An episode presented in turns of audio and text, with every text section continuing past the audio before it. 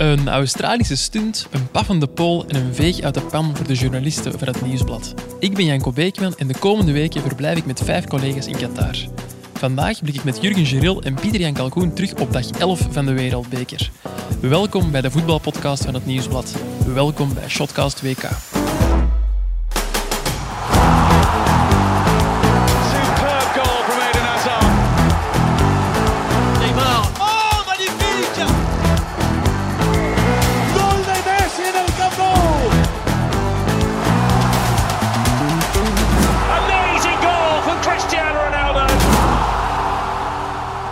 Dag Jurgen, dag Pieter Jan. Nee, Janko. Hey, Onze chef voetbal, Ludo van de Wallen, die heb ik eh, vandaag niet geselecteerd. Zeil je voor het eerst van eh, Bart Kuil niet kennen? Ja, van zo'n flater gesproken, dat, dat, kunnen we niet ongestraft laten. Hè. Ja, dan bega je gewoon een flater. hè. Ja, effectief. ik ben nog altijd zeer verbaasd daarover. Maar goed, eh, hij dacht ook dat er een complot was. Ja, effectief. Hij heeft naar allemaal mensen berichten liggen sturen van "Ah, kennen jullie dat wel? Of allee, het ligt dus echt aan mij. En ja, ze hebben hem er echt van moeten overtuigen. Hij dacht echt dat al die mensen aan wie hij het vroeg, speciaal voor hem zeiden dat dat een wereldbekend nummer was. Hè. Ja, Bart Keil moest het weten. Ehm, ja, Ludo is hier eh, om andere redenen niet. De welke, dat zullen we straks nog uitleggen. Wij gaan eerst over naar de orde van de dag. En de, ja, dat zijn de Rode Duivels, hè, want die spelen morgen, want het is vandaag eh, nog eh, woensdag, tegen Kroatië. Een eh, ja, allesbeslissende wedstrijd op dit WK. Vandaag was voor onze dag voor de wedstrijd. Dat wil zeggen een eh, persconferentie van de bondscoach en een speler, in dit geval Timothy Castagne, in het mediacenter, hier bij ons achter de hoek ongeveer. Wat mij opviel op die persconferentie, opvallend veel Nederlandse journalisten. Toch een, eh, die een lichte vorm van eh, ramptoerisme in zich hebben. Ja, een beetje hoongellig. Hè. Ja. Hoewel het bij hen ook niet super was, hè, gisteren. Nee, maar zij zijn wel gekwalificeerd natuurlijk. Ja, Maakt dat een groot verschil. Wij, dat wordt nog een probleempje. Ja? Ja, nee. Al een kleine voorspelling van Jurgen. Vol vertrouwen, Janko? Ja, ik ga zelfs zeggen waarom dat ik denk dat het goed komt. Eerst nog even over de aanwezige journalisten in het mediacenter in Doha. Wie er ook was, dat was onze Egyptische vriend. Hè. De Ja. man die eh, Eden Hazard op eh, De de, man van de vorige ja, persconferentie dik had genoemd. Hij Hij liet zich nu ook opmerken, heeft twee keer een vraag gesteld. weliswaar ongewild. Ja, bij de vraag van Roberto Martinez Ja. was er wel last, eh, had hij wel last met de vertaling, Martinez. Ja, niet hij, ja, niet hij zelf natuurlijk. Tot niet, eh, ergernis ja. van eh, de Egyptische man. Die was wat aan het zuchten, dat het niet direct lukte. Ja, inderdaad. Over de persconferentie van Martinez zelf dan. Gisteren zei er weer nog dat de Courtois en Hazard eigenlijk opvallend kalm waren na dat relletje, na de wedstrijd eh, tegen Marokko. Of vermeende relletje, moeten we zeggen. Maar dat was bij onze bondscoach wel anders. Die was eh, iets, iets pittiger, iets nijdiger. Ik stel voor dat eens eh, gaan luisteren naar een kort fragmentje. Now you got some outlets in Belgium that they are quite happy to jump on fake news. That's quite astonishing. So I think it's made the, the, the group more aware that the least that you listen to the noise to the outside, the better. Um, a World Cup is a is the biggest sporting event in the world, and there are many World Cups getting played, and you can see that maybe a country like France uh, did a very good job with a story that it became the main talking point of some outlets in Belgium. That it, it, it, it shows you that maybe there is more desire to find negative news about around this team rather than really get the nation together, support this team, enjoy the talent of the best generation that we ever had in Belgian football. And probably that was a, a lesson for for all of us that we are here on our own and we are here to fight for for what we believe is the way we want to play and hopefully the fans the real fans of the red devils can enjoy the process.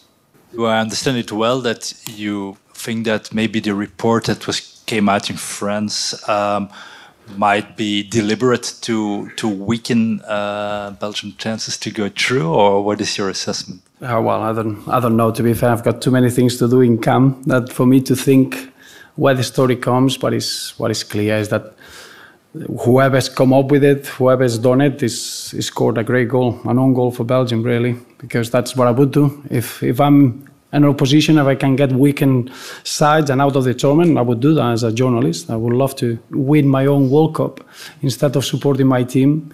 Um, try to weaken my team. Whoever's done it is genius. Ja, zo fors heb ik eh, Roberto Martinez al lang niet meer gezien. Jullie zaten ook in de perszaal. Voelden jullie zich een beetje aangevallen door die woorden van Martinez of niet? Het begon al bij de manier waarop hij de pers al binnenstapte. Ik vond dat dat met een vrij forse tred was. Een beetje Ik vond dat er al een zekere nijdigheid op zijn blik was af te lezen. Normaal is hij heel joviaal, heel... Ja, ja, met smile, Vriendschappelijk. gentleman. Ja, hij staat onder druk, dat is duidelijk. Hè, want hij begon er ook zelf over. Dat vond ik opmerkelijk. Ik stelde de eerste vraag aan Martinez. En het Mhm. was eigenlijk een gewone vraag van... Wat is er de, eh, hoe heb je de afgelopen dagen beleefd na alle heisa in de kleedkamer? Ja, het moest echt van zijn lever wel. En eh, hij had daar gewoon, zoals dat hij altijd doet, simpel op kunnen antwoorden. Maar hij begon zelf Amazing. over fake news en ehm, ja, de manier waarop eh, het allemaal is aangepakt en hoe, hoe de keep het geschreven heeft. Dat dat allemaal eh, in... Ja, een beetje een soort van complottheorie eh, had hij zelfs. Ja, inderdaad, want hij, hij verweet niet alleen de Belgische media, in dit geval ons iets, maar ook hij, insinueerde inderdaad dat de Fransen, het, het, het land Frankrijk noemde hij zelfs, eh, de Rode Duivels probeerden te destabiliseren. Ja, geloven jullie daarin?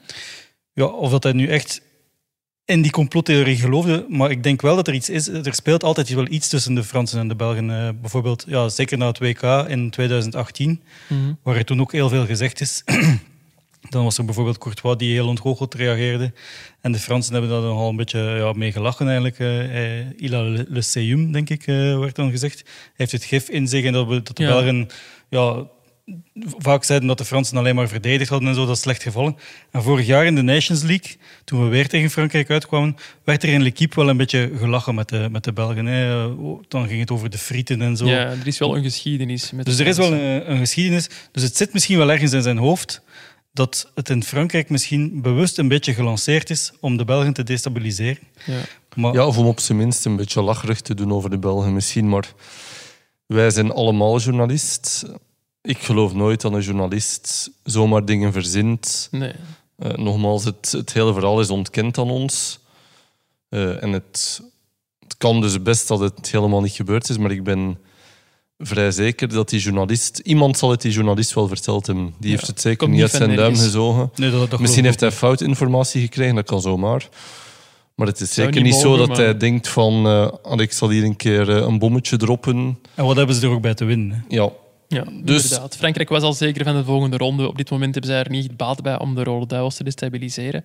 Over die rol van de journalist, ja, daar heeft Martinez zelf ook wel een bijzondere kijk op. Die, die Ja, vindt blijkbaar dat wij, dat wij supporter moeten zijn van de Rode Duivels. Nee, ze vinden blijkbaar dat eh, journalisten mee moeten werken aan een positief klimaat rond de nationale ploeg. Want we zijn toch allemaal Belgen.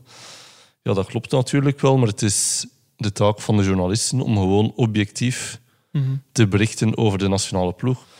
En als er dan dingen gebeuren die de ploeg in een negatief daglicht stellen en wij berichten daarover, dan is dat niet om de ploeg in een negatief daglicht te stellen, maar dan is dat omdat de ploeg zichzelf in een negatief daglicht stelt, als het ware. Ja, En dat wij gewoon erover berichten. ik, ik las vandaag in het commentaar van onze chef voetbal, Ludo van de Wallen, van ja, de ploeg eh, presteert niet slecht omdat wij kritisch zijn. Wij zijn kritisch omdat de ploeg slecht res- eh, uiteraard. presteert. Zo is Sowieso, het, het werkt natuurlijk. Uiteraard. Ja. En ik denk dat misschien in andere landen dat er misschien wel gebeurt dat er meer een eenigheid wordt gecreëerd tussen, de pers, cultuur een beetje. ook misschien. tussen de pers en, eh, en, en de ploeg om niet- die ploeg vooruit te stuwen. Maar In Europese landen heb je niet dat in Europese landen, maar ik denk dat meer misschien in Zuid-Amerikaanse landen. Bij Cameroen deze week. Of, of in Afrikaanse landen is dat misschien veel meer het geval. Ja, bij Cameroen, maar daar worden ze misschien ook wel het mes op de keel gezet eh, door Samuel Eto'o. eh. Dat zou zomaar kunnen.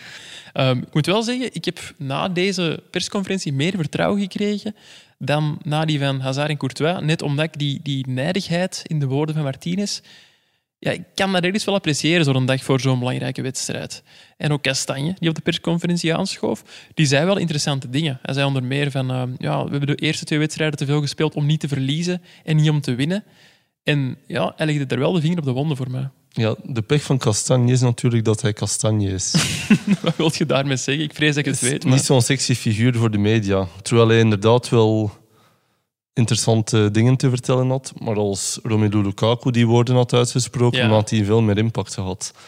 Dat is nu eenmaal eh, ja, de pech die Timothy Kastanje heeft. Maar feit is dat die jongen dat wel goed en netjes gedaan heeft. En ook met een zekere nijdigheid. Ja, Want ik vroeg op een beetje, bepaald ja. moment, ja, Timothy, waarom moeten we geloven dat jullie plots wel goed zullen presteren Mm. en plots wel eh, Kroatië kunnen verslaan?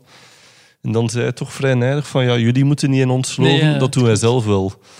Dus eh, ja, hij heeft dat goed gedaan op zich. Maar zoals ook iedereen zegt de laatste dagen, eh, woorden allemaal goed en wel, maar ja, nu is het wel tijd voor actie. Als morgen geen vervolg komt op die, op die, eh, ja, die nijdigheid die ze dan toch tentoonstellen, ja, dan, dan ben je er niet vet mee natuurlijk. Nee. Laat ons hopen hè, dat er een nieuwe dynamiek ontstaat. Dat ze allemaal zo nijdig zijn dat ze morgen echt de pannen van het dak spelen. Mhm. En Zeg, één groep vormen. En om op de vraag van Kastanje te antwoorden, hoe hard geloven jullie er zelf in? Het is wel tegen ja, de vice-wereldkampioen Kroatië dat we spelen.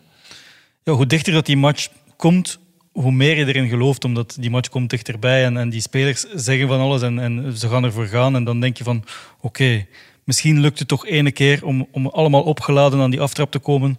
Vol vuur. En ja, je weet nooit hoe het gaat natuurlijk. De Kroaten zijn goed, maar er kan van alles in een, in een voetbalmatch Ja, gebeuren. en dan bekijk je toch die ploeg van Kroatië een keer een beetje in detail en dan stel je vast...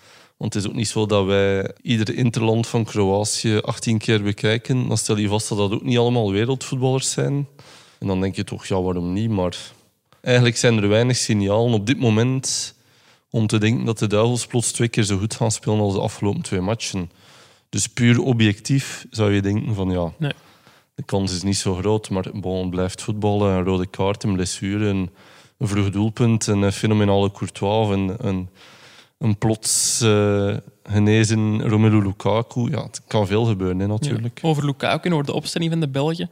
Eh, de vorige wedstrijd tegen Marokko waren er drie wijzigingen ten opzichte van de vorige wedstrijd tegen Canada. Hebben jullie nu aanwijzingen over die opstelling? Mogen we Lukaku bijvoorbeeld aan de aftrap verwachten? Ja, ik denk dat we Lukaku wel aan de aftrap mogen verwachten. Om, gewoon, de noodzaak is gewoon te groot. Ja. We hebben hem nodig. We gaan ja, sneller diep moeten spelen. Er moet meer diepgang in het spel komen. Meer kansen worden gecreëerd. En, De ja, die, spits die een- meevoetbalt in tegenstelling tot Batshuayi. die ene bal die, die goed valt, eh, die is bij Lukaku misschien, eh, misschien binnen. Dus eh, ja, we hebben hem echt nodig. Dus daar denk ik wel dat hij aan de aftrap zal Nu, staan. het is sowieso, de vorige keer voor de tweede match waren wij er met z'n allen van overtuigd dat een donker gewoon ging blijven staan. De dag voor de match, weliswaar. En zaten wij hier ook te vertellen in diezelfde zetel van er zullen niet veel wijzigingen zijn. Ja, waren er toch wel wat wijzigingen. Dus het is sowieso een beetje koffiedik kijken. hè. Wat dat we nu zeggen is... Op de dag van de wedstrijd, dus morgen als de mensen luisteren, durft er wel eens het een en het ander Ja, uitlekken. dan Dus, raden eh, wij aan om naar... eh, de app van het nieuwsblad te Ja. surfen en eh, die goed in de gaten te houden. De druk is nu wel hoog natuurlijk. Ja. ik heb eh, trouwens nog goed nieuws. Ik ga morgen voor de eerste keer een, eh, mijn gelukshemd aandoen. Allee, ik ga een hemd aandoen, want ik heb al gezien, onze collega's Ludo van de Wallen en Christophe Liberlo, op de dagen dat de duivel spelen, zijn die altijd nog iets, eh, iets meer piek van uitgedost. Doen die een hemd aan en zo. Ik kan dat nu ook eens proberen. En als dat nu werkt, ja, ga ik dat heel toernooi blijven aandoen gewoon. Dan worden we wereldkampioen. Ja, inderdaad. Dan word ik de Leander den Donker van de Rode Duivels. Dan eh, stel ik voor dat we nu overgaan naar het volgende. Vandaag zijn we hier allemaal samen om te vieren. Yes! Als zij spelen, speel jij. Bet live op ladbrokes.be. Gok met mate. Deze rubriek hebben we grotendeels in het leven geroepen voor de woordspeling, maar ook om een antwoord te bieden op elke vraag, elk historisch feitje of elke bedenking die u heeft. Dit is had daar nog niet aan gedacht. U hoort het, ik heb eh, de wisselrubriek vandaag een beetje naar voren gehaald. Wel met een eh, ja, goede ik ben reden. verrast. Ja, ja ik, ik dacht, ik verras jullie eens. Ik doe dat omdat eh, ja, de wisselrubriek deze keer ook wel... allee, de vraag die ik heb gekregen in de wisselrubriek betrekking heeft op de wedstrijden die op dit moment nog gespeeld worden. Want de vraag die ik heb binnengekregen was... Wat als er twee ploegen of drie ploegen met evenveel punten eindigen?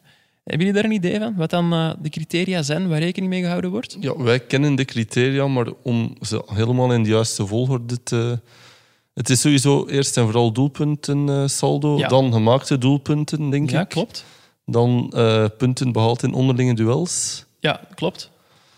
En is het dan al gewoon Fair eh, play? fair play? Dan wordt er inderdaad gekeken naar de gele en de rode kaarten. Die, eh, ik die dacht eigenlijk opleveren. het lijstje aan jou te laten, maar kijk, ik heb er toch goed van Je afgebracht. kent, je kent het toch heel goed, hè? Ja. Stel je voor dat je eruit gaat op basis van gele kaart.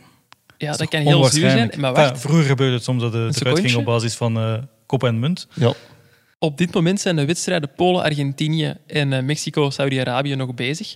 Argentinië staat 0-2 voor tegen Polen. Mexico staat ook met 0-2 voor tegen Saudi-Arabië.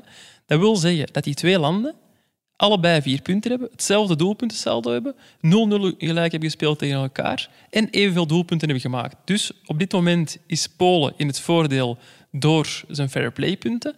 Stel dat ze nog een paar gele kaarten pakken, ik denk dat er drie moeten zijn, zijn ook die punten gelijk. Wat gebeurt er dan?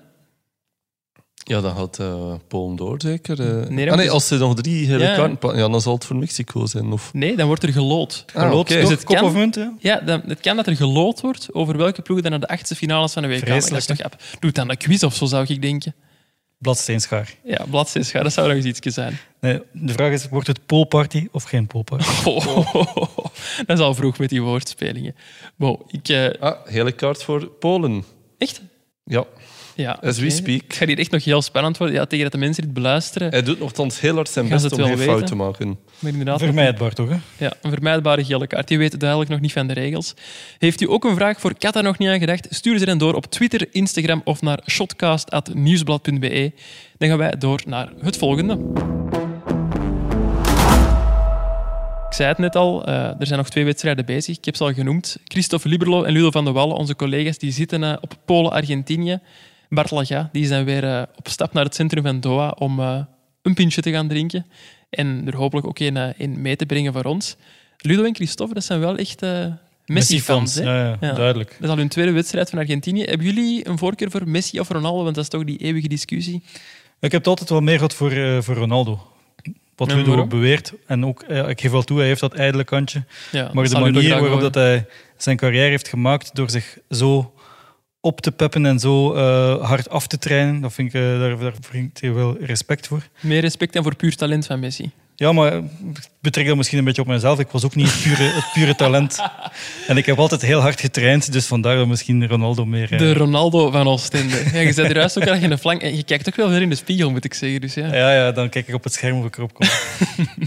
Ik moet wel zeggen, we hebben de eerste helft van Argentinië-Polen iets aandachtiger kunnen zien ehm, dan een tweede, want toen waren we al aan het opnemen. Argentinië overtuigde mij niet echt in die eerste helft. Ik vond ze niet, niet denderend of zo. Dan Frankrijk, Brazilië en zo maakten meer indruk op Natuurlijk, mij. er zal ook wel een zekere nervositeit zijn. Hè. Eh, ze hebben die eerste match wedstrijd. verloren. Als, als het nu mislukt, dan, eh, dan is een toernooi echt falikant. En eh, de Maar- kritiek zal dan misschien streamend zijn. En ook gewoon puur qua namen is dat toch minder dan, dan, dan Brazilië, dan Frankrijk, dan Spanje misschien zelfs? Of gelo- geloven jullie wel in een wereldtitel voor Argentinië? Ik geloof wel in een wereldtitel voor? Argentinië, ja. Ja, ik ook, maar dat is ook gewoon op basis van het feit dat Messi daar speelt en dat het Argentinië is. Hè. Ja, over eh, de wedstrijd zelf. Ja, Messi heeft nog niet gescoord. Penalty gemist. heeft een penalty gemist, inderdaad. In eh, minuut 37 kreeg Slecht Argentinië allee, een penalty. Goed hard getrapt, maar Ja. niet goed geplaatst. Dat was niet super geplaatst, inderdaad. Chesney pakt hem, daar komen we zelfs nog op terug. Maar eerst even, dat was toch nooit een penalty? Misschien even de fase beschrijven. Eh de voorzet van Argentinië. Chesney wil hem wegboksen. Mm, Slaat half naast een bal en raakt daarna Messi in zijn gezicht. Er wordt altijd gezegd dat de, de aanvallers moeten beschermd worden. Ja. Maar ik vind in dit geval moet de keeper ook een beetje beschermd worden. Ja, hij gaat naar die bal. Je kunt er als keeper onderdoor gaan. En als er dan in de val iemand raakt, Ja. dan... Het was niet eens hard, hè. Dan, eh, dan vind Kijk, ik niet dat er simpel. penalty voor moet gefloten worden. De regels zijn veranderd sinds er VAR is. Je mag niet meer... Allee, de regels zijn niet veranderd, maar je mag er VAR geen kans geven om in te grijpen. ja, maar ja... Zo ja, simpel is het. Trouwens, wij kunnen onze mening wel geven, maar een echte expert heeft die ook gegeven. Mike Dean, analist bij Bein Sports en ex-scheidsrechter, die vond het eh, ook geen strafschop. Chesney pakte die penalty van Messi inderdaad.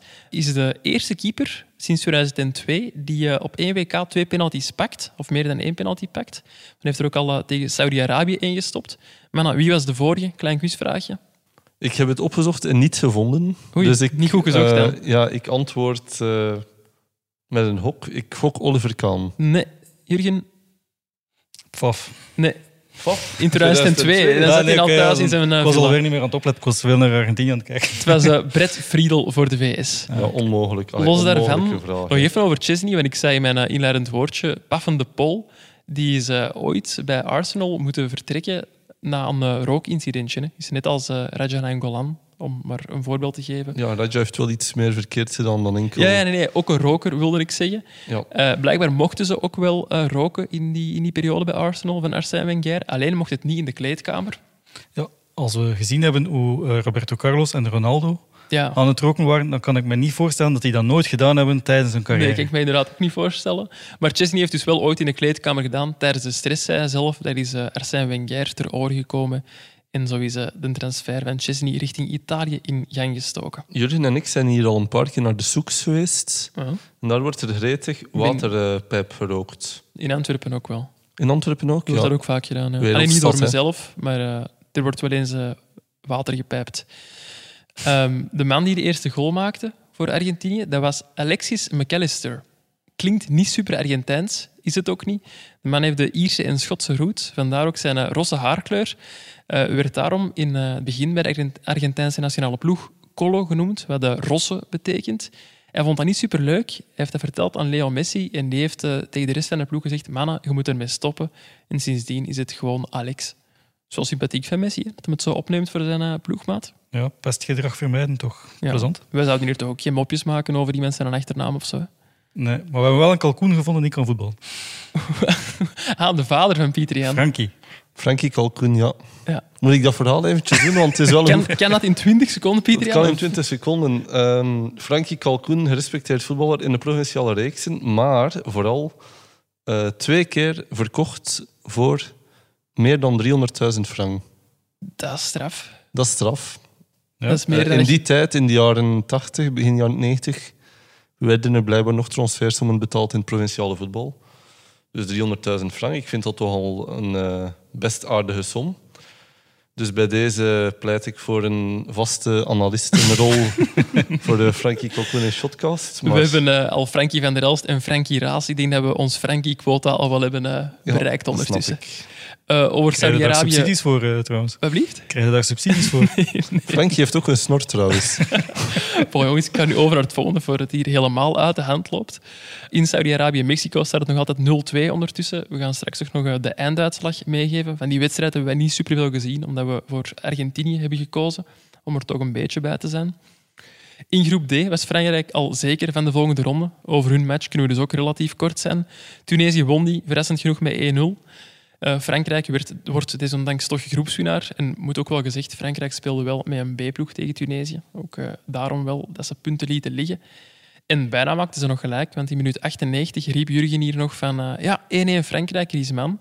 Maar dat doelpunt werd afgekeurd voor buitenspel. Ik roep hier soms van alles. Ja. Zoals Faf, die de penalties pakt in 2002. Inderdaad, al wel raardere dingen geroepen. Maar op de Franse tv hebben ze niet gezien dat dat doelpunt is afgekeurd. Dus die gingen er ook vanuit dat het 1-1 is geworden, omdat de TF1, de, de zender die de wedstrijd uitzond, is te vroeg overgeschakeld naar de reclame. Dus tijdens die VAR-interventie zijn die al weggezapt. Ja, ik snap Dus het. heel hè. Frankrijk denkt nog altijd dat het 1-1 Ja, was. ik hoop dat hij naar Shotcast luistert, Met anders gaan die dat die, nooit eh, niet weten. Met die vele extra tijd eh, staat het reclameblok toch wel onder druk, denk ik. Ja, goed. Nee, het is goed dat je erover nadenkt. Allee, of op zijn minst analyse. Volgens Mhm. mij zit er heel veel analyse in bij de vele extra tijd. Maar goed, dit ook Shotcast maakt allemaal goed. Nee, nee, we zijn wel fan van uw eh, scherpe bedenkingen, Pieter Jan. Bedankt daarvoor. Eh, in de andere wedstrijd in groep D eh stunte Australië door met eh, 0-1 te winnen van Denemarken na een knappe goal van Matthew Leckie. Pieter Jan, Denemarken, dat is uw dark horse. Wat is ermee gebeurd? Vertel het eens. Ja, ondermaats gewoon. Hè. Ja. Die hebben echt drie wedstrijden onder hun niveau gespeeld. Ook vandaag heel weinig geloof uitgestraald. Een paar degelijke kansen, vond ik. Waar er echt gewoon getrapt werd naar doel zonder, zonder overtuiging. Dus ja, en nogthans wel een goede ploeg. Als je ziet dat ze jongens als Casper Nielsen gewoon kunnen thuislaten, dan heb je toch wel een, een, een stevige selectie. Om, om nog maar te zwijgen van Lucas Leerager. Lucas Leerager, ja. Misschien even uitleggen. Pieter Jan Kalkoen is grote fan van Lucas Leerager, omdat hij vroeger Zulte Waregem heeft gevolgd in de periode dat Leerager er Zijn bro, heb ik hier gehoord. Ja. Ja, wij komen goed overeen, ja. En sterkhouder bij FC Kopenhagen tegenwoordig. Maar niet goed genoeg voor de Deense nationale Nee. ploeg. En wel, hij is kritisch ook. Ja, dat zal. Als ik er niet bij zou zijn, zou ik ook kritisch zijn. Hij zei ook van ondermaats. ja, zo ken ik het ook. Ehm, Ja, maar ik, zei- dacht, wat insight... eh, Nee, nee, nee, dat is waar. De mensen horen dat graag, denk Ja, ik. zeker. Hoop ik. Ehm, ik, zei het, anders ja, is het maar zo natuurlijk. eh. eh, ik zei het net, ook wel eh, een stunt van Australië. Maar jij zei er net tijdens de wedstrijd van, wow, die stoten toch wel vaker door Australië? Niet zo vaak. nee, want dit was foute een- historische kennis Ja, van mezelf. De, de tweede keer in hun geschiedenis, na de achtste finales van eh, 2006. Toen gingen ze eruit tegen uh, uiteindelijke wereldkampioen Italië. Australië speelde toen mee onder meer Mark Viduka, Tim Cahill en Archie, Thompson. Thompson, Och, ex-Lierse. Een legende. En de bondscoach, dat was Guus Hiddink. Wie is vandaag de grote man bij Australië? Matthew Ryan. Matthew Ryan is al sinds de, volgens Transfermarkt de meest waardevolle speler in hun selectie. Ja, ik ben de naam van de coach kwijt. Dat is ehm, Graham eh, Arnold, hè? dat is de bondscoach. Ex-speler van... FC Luik en van Charleroi. Ja, Dat hebben we verteld in onze voorbeschouwingsaflevering. En ehm, de, de sterkhouder op het middenveld, dat is Aaron Moy van ehm, Juist. Celtic. Je spreekt daar trouwens ook mooi uit en niet mooi. Want Dat is mooi. De man, dat is heel mooi, heeft de Nederlandse roots. Zijn eh, grootvader is een Nederlander. En hij heeft blijkbaar ook een tattoo, Aaron zelf dan, op eh, zijn lijf staan. Leef, lach, liefde. Ik heb er ooit eens een stuk over gemaakt, maar ik ben het volledig vergeten. dat moet een heel goed stuk geweest zijn. Ja. Eh, wat ik ook wel mooi vond, Trent. Sainsbury. Ja. Sorry, dat was echt per ongeluk. Dank je, in mijn eh, onderbewustzijn. Eh, Trent Sainsbury, die we nog kennen van bij KV Kortrijk, dat is de schoonzoon van bondscoach Graham Arnold. want Die is getrouwd met Elisa Arnold. En die is niet opgeroepen door zijn schoonvader, maar die is de Australiërs vandaag wel gaan aanmoedigen in het stadion. Dat, dat siert hem dan toch Maar wel. wat ik mij dan afvraag, mag je dan ook in het hotel? Eh, dat weet ik niet, dat heb ik hem niet gevraagd. Want ja, dat is dan enerzijds wel mooi, Ja, ja, sorry, ja. nee, maar ook wel wat pijnlijk natuurlijk. eh. ja, ik denk dat ook. Ja, ja. Want ja, dan zitten daar bij die... Ja, maar goed, is Ploeg? dat een speler die echt in aanmerking komt voor Man zit aan 61 Interland. Sainsbury? Ja. Allee. Ja. Daar is hem even niet goed van. Ja, dat, is toch, dat was toch ook niet echt... eh, Geen wereldverdediger. Nee. Ook niet volgens Graham Arnold, blijkbaar. Ja, dat verwondert mij nu de wel. schoonvader moet je Is zijn hebben. dochter dan boos? Daar schijnt niet, want die was er ook gewoon bij. Stond toch ook lachend op de foto. Het is alleen wel, ja, Graham Arnold gaat nu nog langer weg zijn van huis. Gaat hij nog tijd hebben om een cadeautje te kopen voor kerstmis? Voor de rest Sinterklaas, hè, natuurlijk. Ja, ik weet niet of ze dat in Australië vieren. Dat zal ik eens opzoeken. Ehm, ik ben vandaag niet live naar een wedstrijd gaan kijken voor het eerst tijdens dit WK, maar ik ben wel op uitstap geweest. Ik ben eh, langs het Speelshotel van Ghana geweest voor een babbel met Dennis Odoi, verdediger van Club Brugge en eh, nog steeds een Belg ook. Dat interview verschijnt in de krant van vrijdag, want dan speelt Ghana tegen Uruguay. En het was wel interessant, moet ik zeggen, Allee, al zeg ik het zelf. Want hij heeft blijkbaar door zijn selectie voor eh, Ghana een neef teruggevonden. Ja. Echt? Ja, dus er was een neef ja, die dat, families van, van vaders kent. Odoi heeft zelf geen eh, contact meer met zijn vader. En eh, die volgt de nationale ploeg, die neef. Maar hij had eerst niet door dat Odoi zijn neef was. Want hij staat op het wedstrijdblad altijd als Dennis Odoi, maar zijn volledige naam is Dennis Frimpong Odoi. En het is pas toen dat hem ooit in een of andere tweet het volledige wedstrijdblad zag, met de tussennamen er ook bij, dat hem dat is te weten gekomen. De neef blijkt in hetzelfde eh, dorp te wonen als de materiaalman van Ghana. En via die materiaalman is hij in contact gekomen met Dennis Odoi. Waar ik vooral benieuwd naar was bij Odoi, is, hoe- is het nu om zo als halve Belg in een Afrikaanse kleedkamer te zitten? En eh zullen anders eens luisteren naar een paar van eh, zijn bevindingen. zingen in de bus. eh, of zingen de dag voor de, de wedstrijd, na training wordt er gezongen. Iedereen. Ja, dat is gewoon... Ja, ja, zingen. Dan pakken ze een paar dingen mee, djembe en zo, van die dingen. En dan wordt er, wordt er gezongen. En dan op de bus wordt er ook gezongen. En als we van de bus stappen naar de kleedkamer, wordt er ook gezongen en zo. Ja, die films heb je gezien. Doe je dan ook mee? Want ik weet niet. Nee, ik ken niet, ik ken, ik ken, ik ken niet, eh, ik ken niet de volledige teksten van de, van de liedjes, maar ik ken zo wel nu, sommige delen ken ik wel en zo. Dus ja, ja ik, doe, ik doe mee, maar dat is, dat is iets, zij, doen dat, zij zien dat als een vorm van... eh, ja, soms is dat, werkt dat wel zo opweppend, dat is een, een, be- een beetje op hetzelfde als, eh, als, eh, als muziek luisteren voor, voor de wedstrijd. Hè. Ja, ik kan het zeggen, dat is wel een groot contrast. Als je zo... Ja, ik heb misschien mannen van de bus gekomen, zo met een koptelefoon in hun eigen Ja, maar op zich is dat, komt dat hetzelfde neer. Alleen dit is nog meer in groep. Dus waarschijnlijk wel, ja. Allee, ik zou denken van wel. Zeker ook daarnaast mensen in de kleedkamer komen, dan luisteren ze dan altijd naar hun muziek of zo. Maar het is wel even zo, nog zo een soort van ja, samen sfeer maken. En ja, zo, wat, ja, zo dat groepsgevoel en dat, dat opweppenden en zo. hè. Ik denk niet dat, we dat, dat je dat in België zou kunnen doen, want als je dan, als je dan verliest of wat dan ook, dan zou er commentaar op komen. Onze tijdschema, hoe het op papier zit en hoe het in de werkelijkheid is, is vaak liggen ver uit elkaar. is dat iets Ghanese of is dat meer gewoon ja, op een WK of Nee, ik denk dat dat, dat is, nee, dat is niet Ghanese. Ik denk dat dat gewoon iets, eh, dat is wat ze zeggen van Afrikaanse tijd een beetje. Hè. En dat, dat, dat, dat, dat, dat, dat klopt wel langs, eh, langs één kant. Ik bedoel, clichés zijn clichés omdat ze waar zijn. Gisteren zijn, ja, daar waren heel veel boetes uitgedeeld en de bedragen genoemd waren, waren wel gigantisch. Maar gisteren hebben ze de boetes uitgedeeld aan, eh, aan iedereen die te laat is. En degene die dan twee keer te laat zijn, moeten dan meer betalen. En zo. En die, bedragen spreken of dat moet Nee, ik kan het niet zeggen. Maar nu, gaat- nu val- eh, ze hebben de dra- bedragen naar beneden gedaan. Want als het van de trainer afhing, dan waren ze veel hoger. Dus dat was zo een dingen tussen de trainer en dan de eh, technische directeur. Die heeft dan zo wat bemiddeld. Zo. Allee, bemiddeld zo gezegd, ja, dat is te veel. Maar het is gewoon ook omdat je weet, bijvoorbeeld, we hebben spelers die in de Premier League spelen en, en, en, en zo van die dingen. En ik zei, zoals eh, Chris Hutton is onze technisch directeur, die is trainer geweest van Brighton en Norwich en zo. Dus die weet ook wat de bedragen zijn. Onze trainer is dan eh, bij Dortmund. Ja, ja, dus die bedragen liggen veel hoger. Dus hij weet ook, en hij weet ook wat sommigen verdienen. Alleen niet weten, maar je hebt een, een ruwe idee als je in de Premier League zit. Dus of dat nu 500 euro is, of uh, allee, 300 euro, of 750 euro, of, of 800 euro. Nee, inderdaad, voor sommigen. Ja, en ja, voor sommigen is 200 euro misschien niet zoveel. Dus dan denk je, ja, oké, bon. En hoe gaat dat dan? Is dat dan echt iedereen met zijn portefeuille bovenhalen en cash komen? Hè? Ik weet niet, ze moesten het deze ochtend geven, maar ik heb niet gezien. Zo'n uh, boetesysteem. Zou dat een goed idee zijn in Casa Qatar, het huis waar wij hier met zes collega's verblijven tijdens het WK? Jij was vanmorgen, nee, gisterenochtend, een beetje boos over een potje dat niet was uitgespoeld. Boos, boos is Een groepsgesprek droom zich op. Ja, we, we, we hadden gewoon op voorhand afgesproken, hè, elke avond toen we eraf was. Maar als we een bord vuil maken, spoelen we er al een beetje af, zodat er niks aankoekt. Iemand had pasta gegeten met spaghetti saus.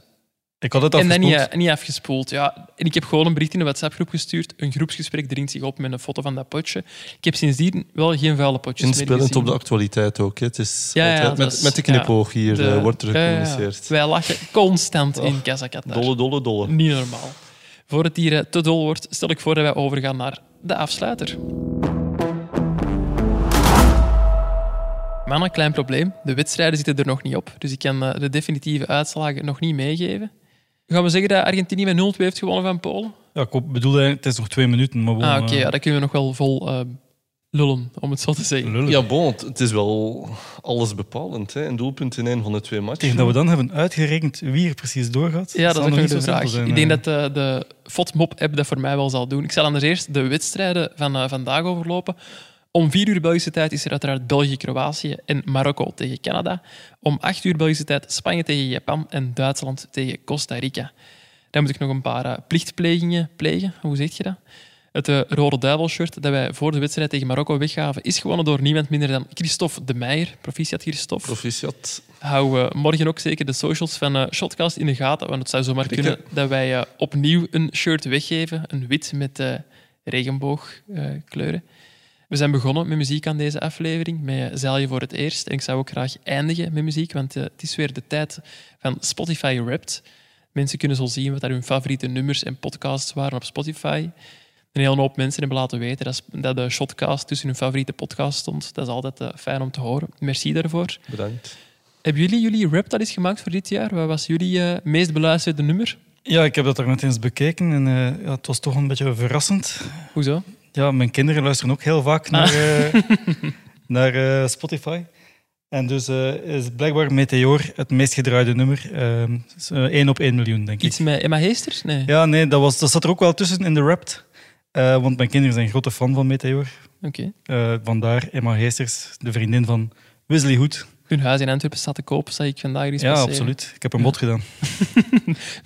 4,5 miljoen was de vraagprijs, zeg ik Eh Pieter Jan, uw eh, Spotify Ja, Wrapped? Ik had nog nooit van Spotify Wrapped gehoord. Jij eet alleen raps. Want ik heb geen Spotify. En dat werd ook op vreemde blikken onthaald hier in huis. Niet geheel onterecht. Je bent echt wel een oude ziel ja, maar goed, ik ben ook eh, uit de Westhoek afkomstig. Dus